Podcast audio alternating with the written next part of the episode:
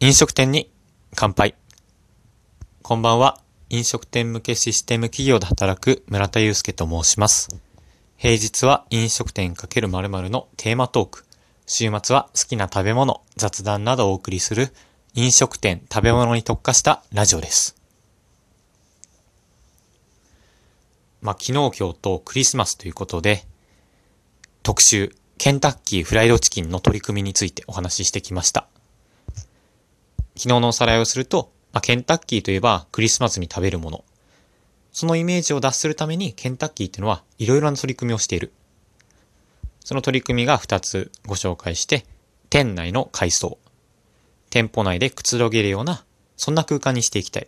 ていうお話だったりとか、500円ランチ始めましたよっていうですね。まあ、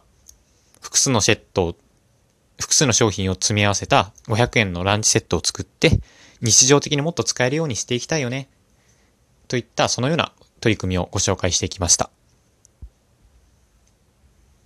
今回も昨日に続いて3つ目の取り組み、デリバリーサービスに注力ということをお話ししていきたいなと思います。そのきっかけというのが、来年2020年、夏に開催されるオリンピックだそうです。まあオリンピックで、まあ実際に会場に見に行く人は多いと思うんですけれども、自宅で食べる人も多いんではないか。そのようにケンタッキーっていうのは考えているそうです。その自宅で食べるときにケンタッキーを注文してもらって、食事も、そして試合も楽しんでもらう。そんな世界を考えているんじゃないかなと思いました。まあ、その、実際のオリンピック、うん、実際実際ちょっと多いですね。オリンピックだけではなくて、家で映画を見たりとか、そういった時もケンタッキー、食べるっていう習慣が根付きやすいんじゃないかなと思いました。まあなんでかわからないんですけれども、スポーツ観戦したりとか、映画観戦したり、そんな時は、なんか脂っこいものが食べたくなるんですよね。そういった時に、ケンタッキーを家で注文できるってあったら、僕もちょっと試してみたいなと思いました。あとはまあデリバリーということで、そうですね。